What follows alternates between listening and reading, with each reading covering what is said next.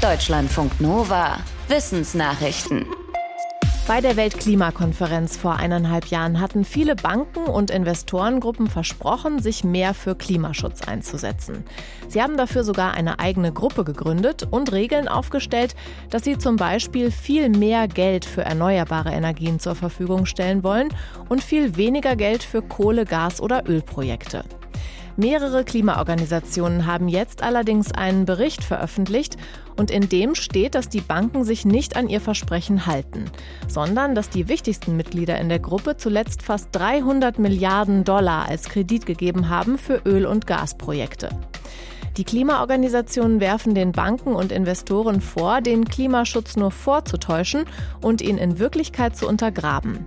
Die Banken selbst sagen, dass es für Klimaschutz nötig ist, noch eine Weile in Öl und Gas zu investieren, quasi als Übergangszeit.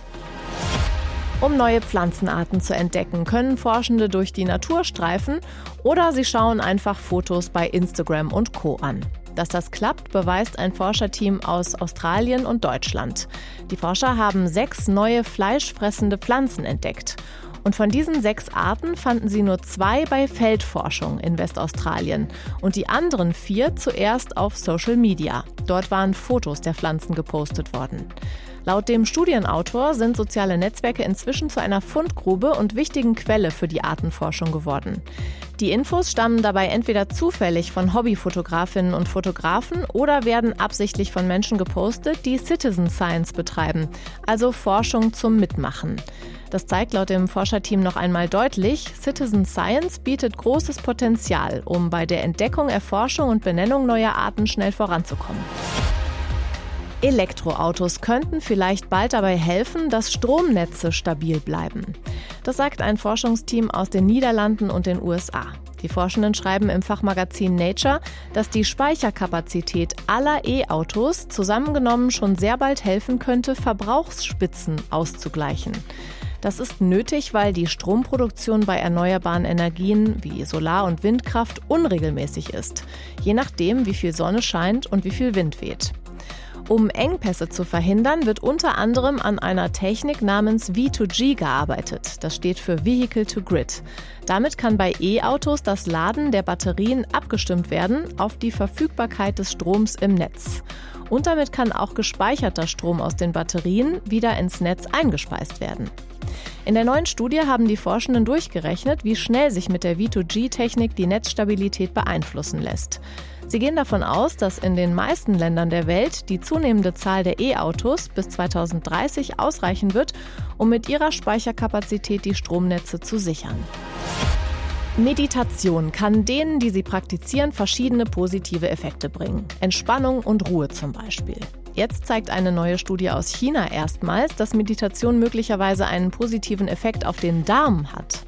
Für die kleine Studie haben Forschende rund 40 buddhistische Mönche untersucht. Vergleichsgruppe waren Nachbarn, die nicht regelmäßig seit Jahren meditierten. Analysiert wurden die Fäkalien beider Gruppen. Daraus schließen Forschende auf die Bakterienzusammensetzung im Darm, also die Darmflora. Frühere Studien haben gezeigt, dass die Darmflora verschiedene Aspekte der Gesundheit beeinflussen kann. Die Forschenden der neuen Studie berichten, dass sich die Darmflora der beiden Gruppen sehr unterschied.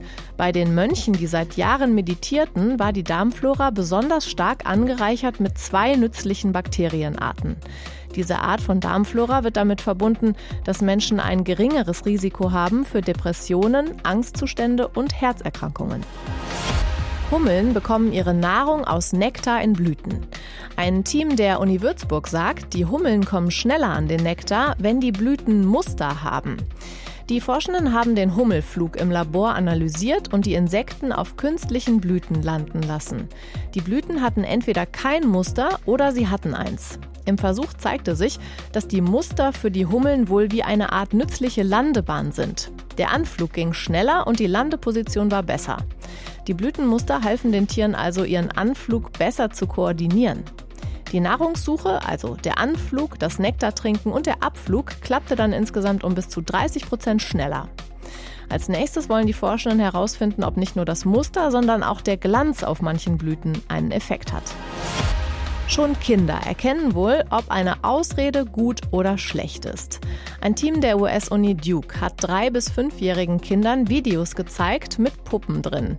Die Puppen versprachen, dass sie den Kindern ein cooles Spielzeug zeigen würden, aber dann machten sie das doch nicht. Danach hatten die Puppen entweder eine gute oder eine schlechte Ausrede dafür, dass sie ihr Versprechen gebrochen hatten.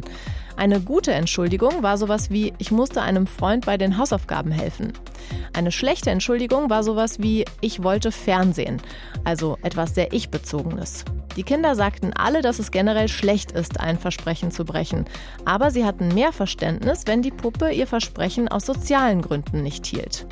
Deshalb sagen die Forschenden, wenn Erwachsene ein Versprechen brechen, dann brauchen sie auch schon bei kleinen Kindern eine gute Ausrede. Deutschlandfunk Nova